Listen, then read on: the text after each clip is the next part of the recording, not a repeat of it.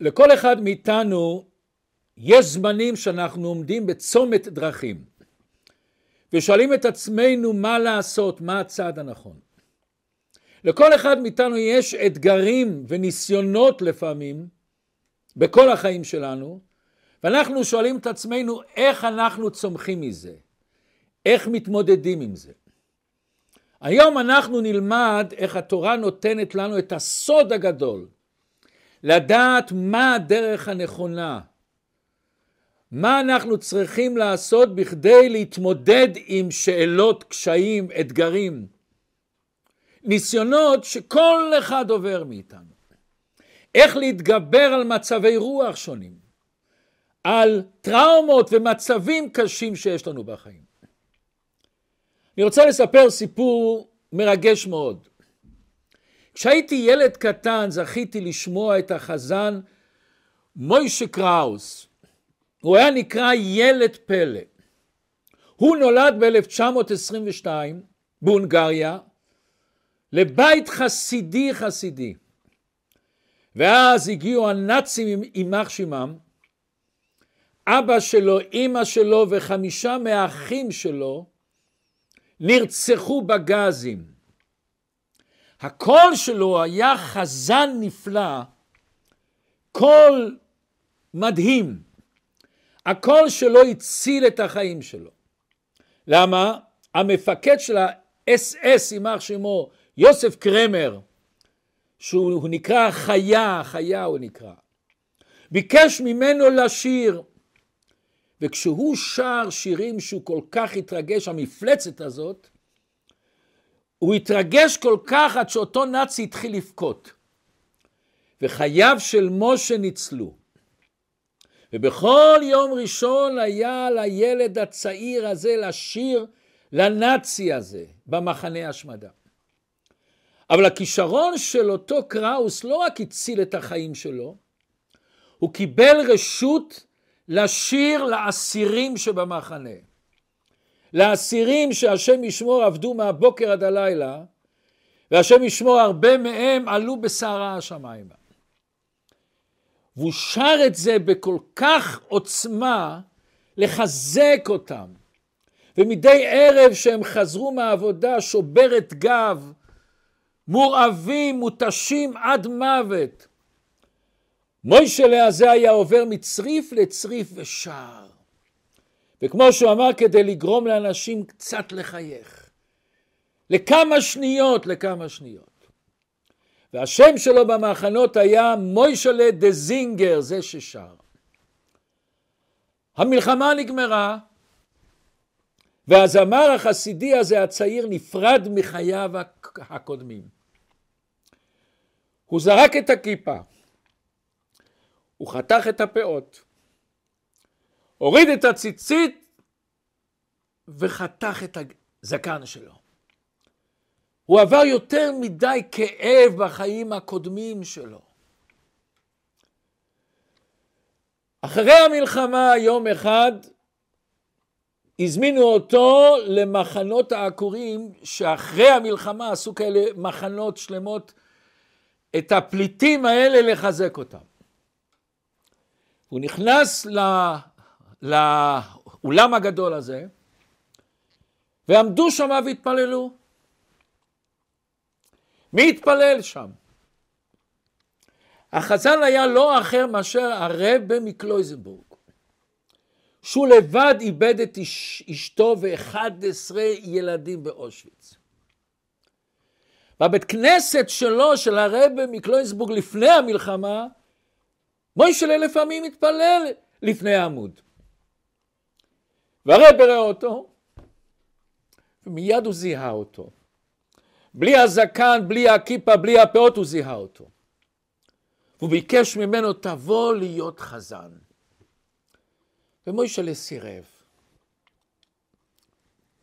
אמר, רבי, תראה איך אני לבוש, תראה איך אני מתנהג, אני לא שייך לזה, זה לא בשבילי, הזקן איננו, אותו אדם שהכרת איננו.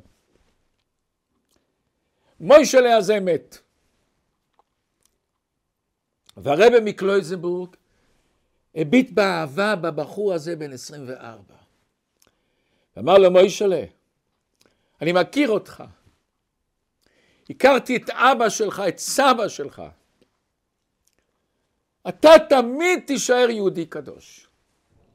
אתה נשמה קדושה, אתה אדם עם לב טהור. אנחנו צריכים דווקא את התפילה שלך. לך לעמוד ותהיה שליח ציבור. מי יכול לסרב לרבי מקלויזנבורג?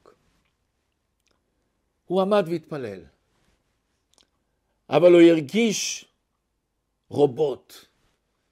הלב שלו לא הזדהה עם המילים. האמונה שלו לא הזדהה עם מה שהוא עומד ועושה פה.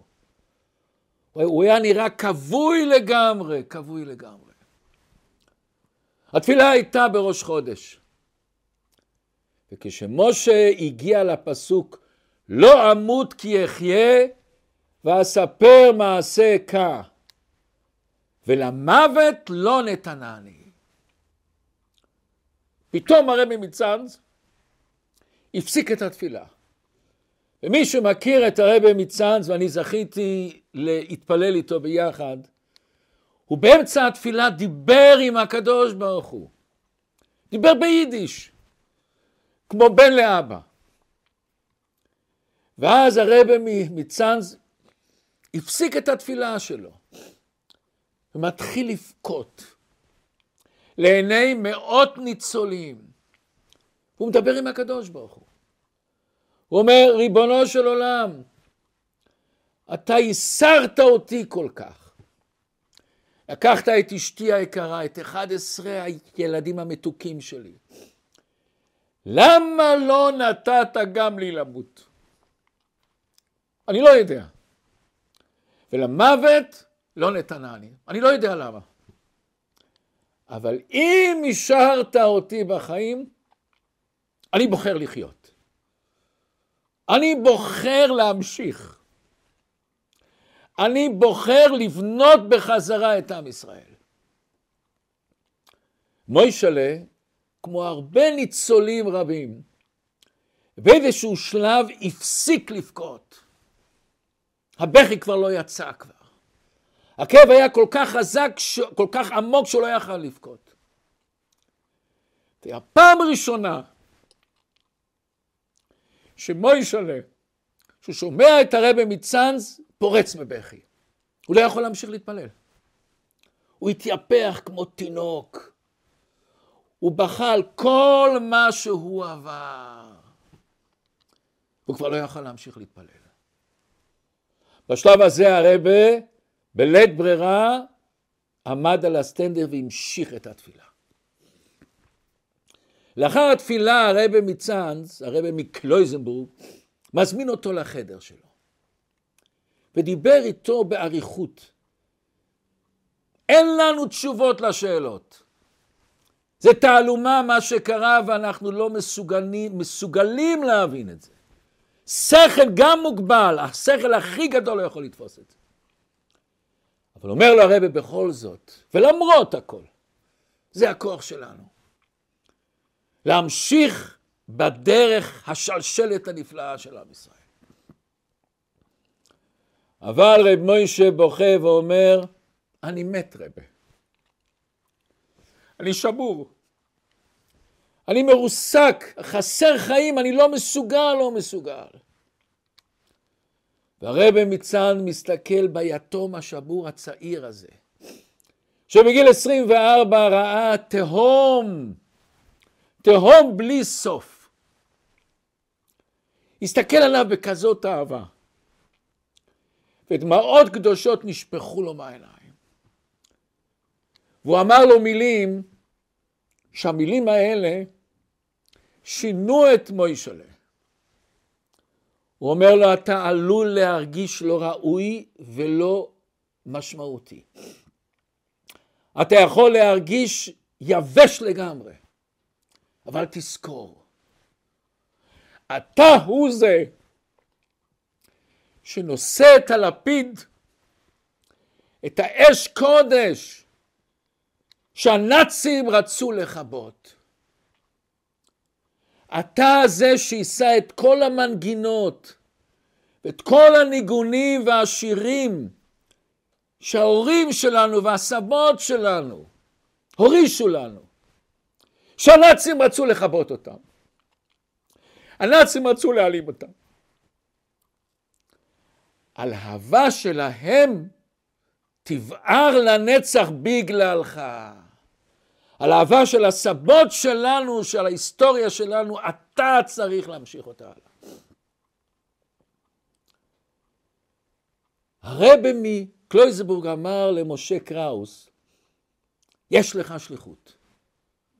כמו שהקדוש ברוך הוא אומר לבני ישראל שעמדו לפני ים סוף, דבר לבני ישראל ויסעו, תמשיכו לנסוע, תמשיכו לקראת מתן תורה, תמשיכו לקראת ארץ ישראל. אל תתפעלו מאתגרים, מעצורים, תמיד יש לך את הכוחות. אל תיתקע באמצע הדרך. וזה פעל על אותו מוישלה, מוישלה הזינגר הזה. והוא מעולם לא הביט אחורה. הוא התחיל חיים חדשים. הוא התחתן, הוא היה החזן הראשון של צה"ל. אני גר בעיר אנטוורפן, הוא היה החזן הראשי של אנטוורפן. יוהנסבורג, מקסיקו, ועוד ועוד. הוא נפטר בגיל 101. הוא ואשתו לא זכו מעולם לילדים. אבל הלהבה שהוא הדליק בנשמות של עם ישראל. אנשים שראו את מוישל'ה זינגר, שכבר היה כמעט נראה שהוא נכבה כבר לגמרי, פתאום ראו בו אש, אש קודש. והוא פתאום תפס, אני אולי זרע קטן שלא שווה כלום, אבל אף אחד לא מסתכל עליי, אבל השם אומר לכל אחד מאיתנו, יש לך שליחות, יש לך כוחות. יש לך את האש תמיד לא תכבה. והלפיד הזה נמצא אצל כל אחד ואחד מאיתנו. אנחנו היום בפרשת בשלח. לומדים על קריאת ים סוף. התורה כותבת ויבקו המים. מה זה ויבקו המים? לא כתוב ויבקו מימיו ויבקע ים סוף. אומר המדרש ויבקו המים, כל מים שבעולם נפקעו. המים שבבורות, בצלוחיות, בחביות, בכל מקום. מוסבר בחסידות, למה שהוא עשה את הנס הזה? ים סוף זה הסמל שיש לך מכשול, שיש לך דבר שעוצר אותך. והשם אומר, יש לך את הכוח לבקוע את המים. השם אומר, אל תחשוב שרק זה בים סוף. כל המעצורים וכל הניסיונות וכל האתגרים וכל הקשיים, עד ביאת משיח השם נותן לנו את הכוח באותו קריאת ים סוף של אז, גם היום. ולכן אנחנו אומרים, אז ישיר משה, לשון עתיד, למה אז ישיר? אז שר משה. לא, קריאת ים סוף זה תהליך מתמשך כל החיים. אנחנו תמיד צריכים לראות שאנחנו תמיד יכולים לשיר ולבקוע את הים, את הקשיים שיש לנו.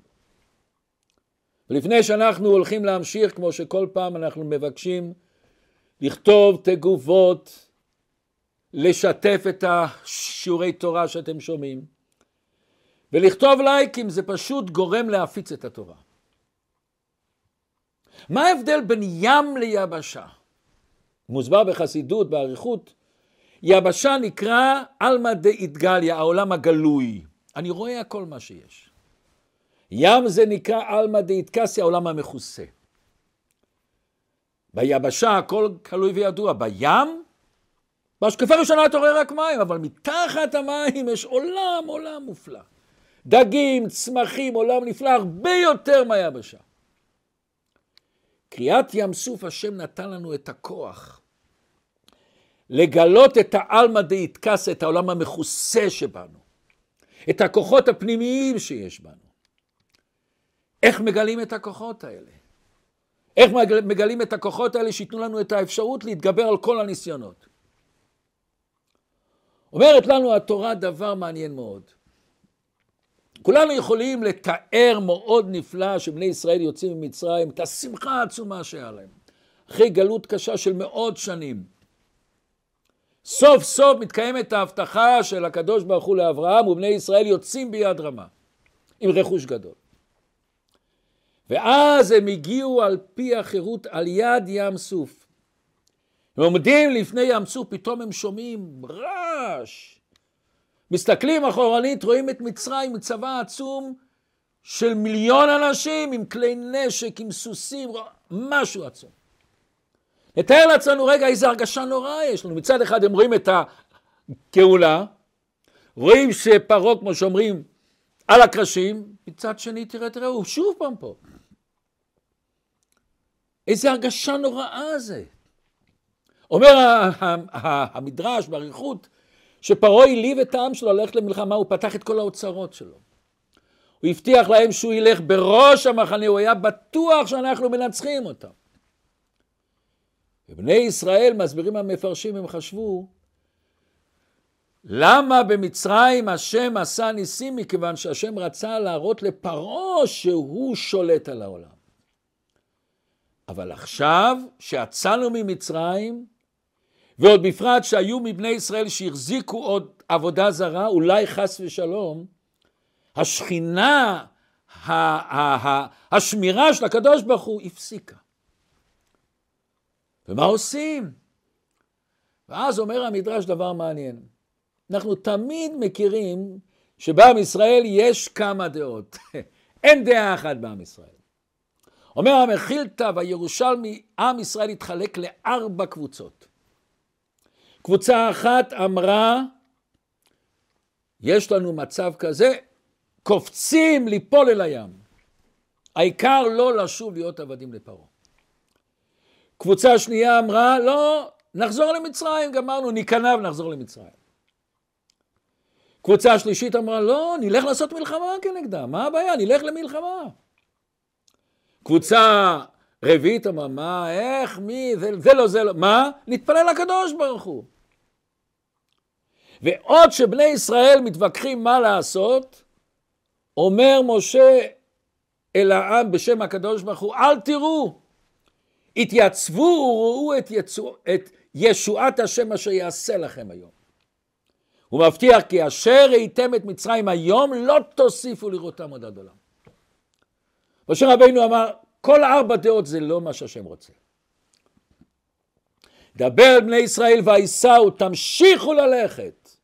תמשיכו ללכת להר סיני לקבל את התורה, שזה תכלית יציאת מצרים. שואל הרבי כאן שאלה פשוטה. למה כל הסברות מושללות? יכולים להבין שהדעה הזאת לשוב למצרים או לקפוץ אל הים, מבינים שאולי אין מקום. אסור לאיש ישראל להתאבד וכו' וכו'. אבל לעשות מלחמה, למה לא? למה לא טוב להתפלל? להתפלל לקדוש ברוך הוא, זה העוצמה של עם ישראל. ואז באה הנקודה הפנימית שבואו נסביר את העומק שבארבע דעות האלה. שארבע דעות האלה זה לא היסטוריה, זה הווה אצלנו לכל אחד ואחד מהחיים שלו. וההסבר הזה מבוסס על שיחה נפלאה של הרבי, שנראה איך אנחנו יכולים קצת יותר להוריד את זה לחיים שלנו. הקבוצה הזאת שאמרה לקפוץ לים, מה הרגשה שלה? הרגשה שלה של ייאוש. הייאוש זה בזמן שבן אדם רואה שהוא לא מצליח. הוא מרגיש שהכל סתום אצלו. אין לי שום קרן אור. הייאוש זה אומר תמיד, הכל או כלום. אם אין לי מה שאני רוצה, מה שאני חושב שאני צריך, אז אין לי כלום. הייאוש זה בן אדם שלא מוכן להתמודד עם כאב. יש אנשים שחלילה איבדו כסף, איבדו אדם קרוב אליהם. והכאב הזה גורם לו להרגיש שהעולם נגמר, גמרנו. אנשים מסתכלים עליי שאני מסכן, לא מוצלח. והאדם מתייאש, מנסה לברוח מהכאב, מהצער הזה. איך עושים את זה? אז הוא מחליט לזרוק את עצמו למים. מה זה לזרוק את עצמו למים? זה לאו דווקא להתאבד פיזית, להתאבד נפשית, להתמכר לאינטרנט, לחדשות, לאוכל, לדברים בטלים או לסמים, אפילו לדברים יותר גרועים. כל הסוגים האלה זה מעין בריחה מן החיים. אני לא רוצה להרגיש את הכאב, ואני רוצה לטמטם את הכאב. לזרוק את עצמי למשהו אחר ולברוח מהרגשת הייאוש הזה. ייאוש זה מצב שכל כולו של האדם נמצא בכאב. והוא לא מסוגל לפתוח את העיניים ולראות משהו אחר. הוא לא רוצה לדעת מה קרה באמת, לנסות לבחון מה אני אולי צריך לעשות, יכול לעשות. אין שיקול דעת, הכל סגור. יש לנו בחיים, אנחנו בוחרים אם זה יהיה כאב רע או כאב טוב. כאב רע זה העצבות הזאת, הייאוש הזה, שבעצם בשורש זה מגיע מגאווה מסוימת. אדם לא מוצא מקום בנפש שלו. הוא לא רואה שיש לי עוד מציאות, אין לי שום מציאות בגלל הגאווה הזאת. כאב טוב, זה צער, זה כאב, אבל הכאב הזה פותח לי דעת אחרת, פותח לי כיוון אחר, פותח לי לחשוב אחרת, פותח לי להבין אחרת את החיים. מישהו פעם אמר לי כזאת הגדרה, אתה יכול לבכות, אל תתבחן, תתבחיין. מה ההבדל בין לבכות ובין להתבחיין? לבכות זה לכאוב על משהו באמת. אבל הדרך שהבכי והכאב מביא אותי למצב טוב יותר. מצב שבו הייתי לפני שבכיתי, הבכי משחרר. פורק, מנקה, ממקד, מחדש, נותן לי כוח. מביא אותי להבנה אחרת, פותח לי שערים אחרים.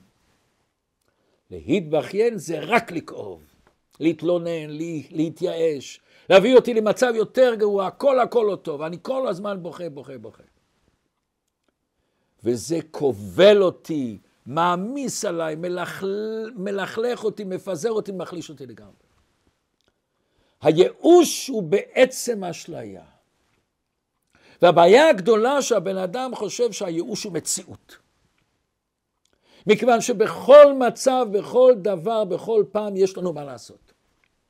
השם שם אותנו במצב מסוים כיוון שיש לנו פה במצב הזה מה ליצור, מה לעשות, לצאת מהקופסה ולראות מה המטרה שלי.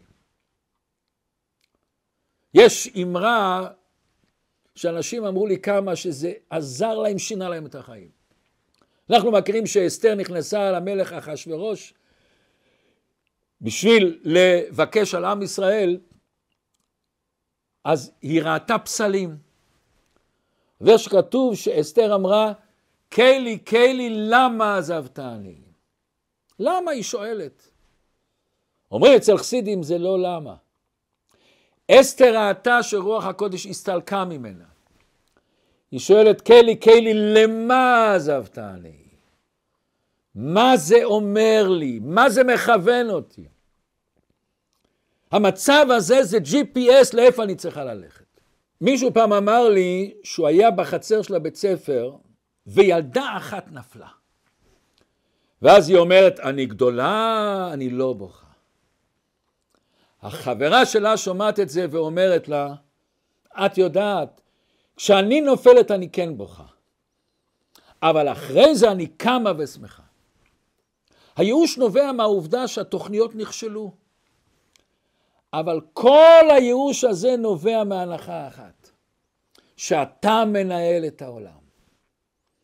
אך מה אם זה לא אתה שמנהל את העולם? אם זה יש ריבונו של עולם שהוא מנהיג את העולם. ואנחנו מה שקורה היום בארץ הקודש רואים במוחש, איך שכל מה שאנשים החכמים חשבו והיו בטוחים בעצמנו, והיינו ממש בטוחים שהכל מסודר והם שקטים, יימח שמם וזכרם, הכל התנפץ לנו בפנים. וכל מה שלא ציפינו התממש. יש מישהו אחר שמנהל. וכל אחד רואה את זה גם בחייו הפרטיים, שלא פעם התוכניות שלנו מסודרות ומאורגנות, ופתאום משתנה ברגע אחד הכל. האמונה היא הכוח להביט על המציאות בצורה רחבה יותר. לא כמו שאני מציץ מחור של המנעול שהראייה מצומצמת. לראות שיש בעל הבית שהוא נותן חיים לכולם. שהוא מנהיג את העולם. ולכן הכלל הגדול שאומרים, אין שום ייאוש בעולם. ייאוש זה רק הרגשה שמגיעה מהאגו המזויף של האדם. אבל זה הרגשה, זה לא מציאות, ריבונו של עולם. גם בקדושה ועבודת השם יש מצב כזה של ייאוש, של לקפוץ למים. יש אנשים שמרגישים שהעולם הזה שולט יצר הרע. האדם לא רוצה שום קשר עם העולם הזה שנראה שפרעה הוא המנצח הגדול. הוא לא מאמין שאפשר לשנות משהו בעולם. לכן הוא בוחר בבריחה מן העולם. הוא זורק את עצמו לפעמים ללימוד תורה, לתפילה. אבל הוא התייאש מלהשפיע על העולם. הוא מסתגר בארבע אמות. הוא לא שואל מה יהיה על העולם, מה יהיה על יהודי אחר שגר על ידך. הוא רוצה לגול את עצמו ומשפחתו. הוא לא רוצה לעלות ליבשה. הוא רוצה לברוח. זה דבר נפלא שאתה רוצה ללמוד ולהתפלל, אבל זה לא הרצון של הקדוש ברוך הוא. זה נקרא צדיק בפרווה. שקר יש לי שתי אפשרויות איך לחמם. להדליק חימום או להלביש מעיל. ההבדל הגדול שאני מדליק חימום כולם מתחממים מסביבי. ושאני לובש פרווה רק אני מחמם את עצמי. הכת השנייה אמרה לחזור למצרים.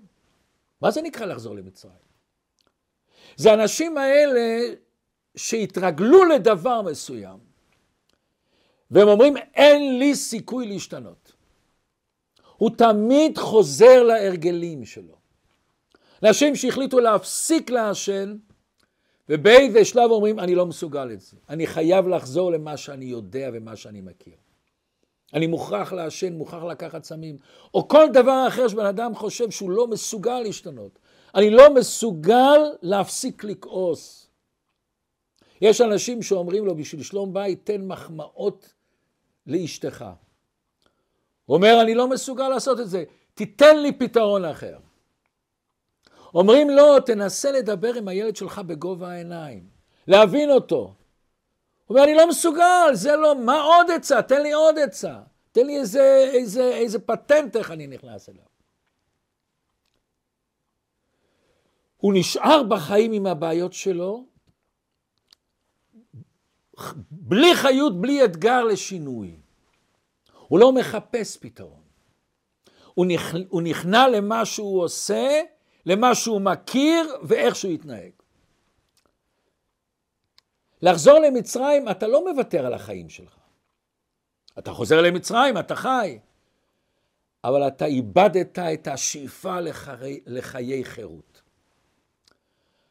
אתה מוכן לצמצם את עצמך, לוותר על עומק בחיים, משמעות החיים, אותנטיות בחיים, עצמיות בחיים. אתה מרגיש שכל מה שיש לך זה רק להתקיים, לסחוב. וגם בעבודת השם יש אנשים שהוא עובד את השם, אבל הוא לא מחפש לראות את ההתלהבות, את החיות בעבודת השם. הכל הוא עושה בראש קטן. בבוקר הוא קם, הוא הולך להתפלל שחרית. אז הוא עומד בתנועה של ייאוש, מכיוון שהוא מרגיש, אני לא יוכל לחיות. אני עבד לחיים שלי. אני שומר שבת מכיוון שצריך לעשות, אבל זה אצלו עבודת פרך. כשבא לאכול הוא עושה ברכה. כשיהודי מבקש ממנו איזה דבר טוב, עצה או כסף, הוא נותן. אבל בלי תענוג, בלי חיות. עבודת פרך. הוא נמצא כפו במצב שלו. זה אני וזה מה שיש לי. זה הכת השנייה. נחזור למצרים, למצרים. כת השלישית אומרת מלחמה. להילחם ולהתנגד למצב הלא טוב. להילחם עם מה שמפריע לי. לשבור את מה שמנגד אותי. מלחמה זה תנועה של ניצחון. אבל לפעמים צריכים לבדוק עמוק עמוק אם הניצחון מגיע ממקום טוב או לא טוב. לפעמים כל הרצון לנצח הוא להוכיח שיש לי יותר כוח מהשני. שאני יותר חזק ממך. או לספק את הרצון להתנקם בך. ולפעמים צריך לנצח את הרצון לנצחנות. מלחמה אמיתית זה שהמטרה היא לשנות משהו. שבעולם יהיה יותר טוב. שהחיים אחרי הניצחון יהיו יותר טובים. לא רק שהשני ייכנע או שאני אתגבר על השני. אם מישהו עומד מולי ועוצר אותי, אני מזיז אותו. למה? לא בכדי להכאיב לו, בכדי לנסוע הלאה. לא העיקר להשפיל ולהוריד, אלא בכדי לרומם אור חדש. כשילד מתחצף לאבא שלו, ואבא נפגע, והחוצפה של הילד פוגעת בו, הוא מחליט לשים את הילד במקום. ואז הוא פוגע בילד לפעמים. הוא צועק עליו, הוא גוער בו. ניצחת והפסדת. אבל אם הכוונה של האבא לא שהילד הזה ירגיש שהוא עשה לא טוב. אני רוצה לבנות אותו, לחנך אותו. אני רוצה לתת לו את הכוח לא להתחצף, מכיוון שחוצפה זה באיזשהו מקום בא מצד הרגשת האפס שיש בך. השני הוא שולט עליי. זה הניצחון האמיתי. וזה צורה אחרת לגמרי איך שהאבא יאיר לבן שלו. מוטי גל פעם אמר לי שהיה אחד אלוף הטניס או אלוף התעמלות בארץ. אז הוא אומר לו שאתה עולה להיאבקות, מה אתה חושב? הוא אומר, אני לא חושב להיות יותר טוב מהשני. אני חושב להיות יותר טוב מעצמי.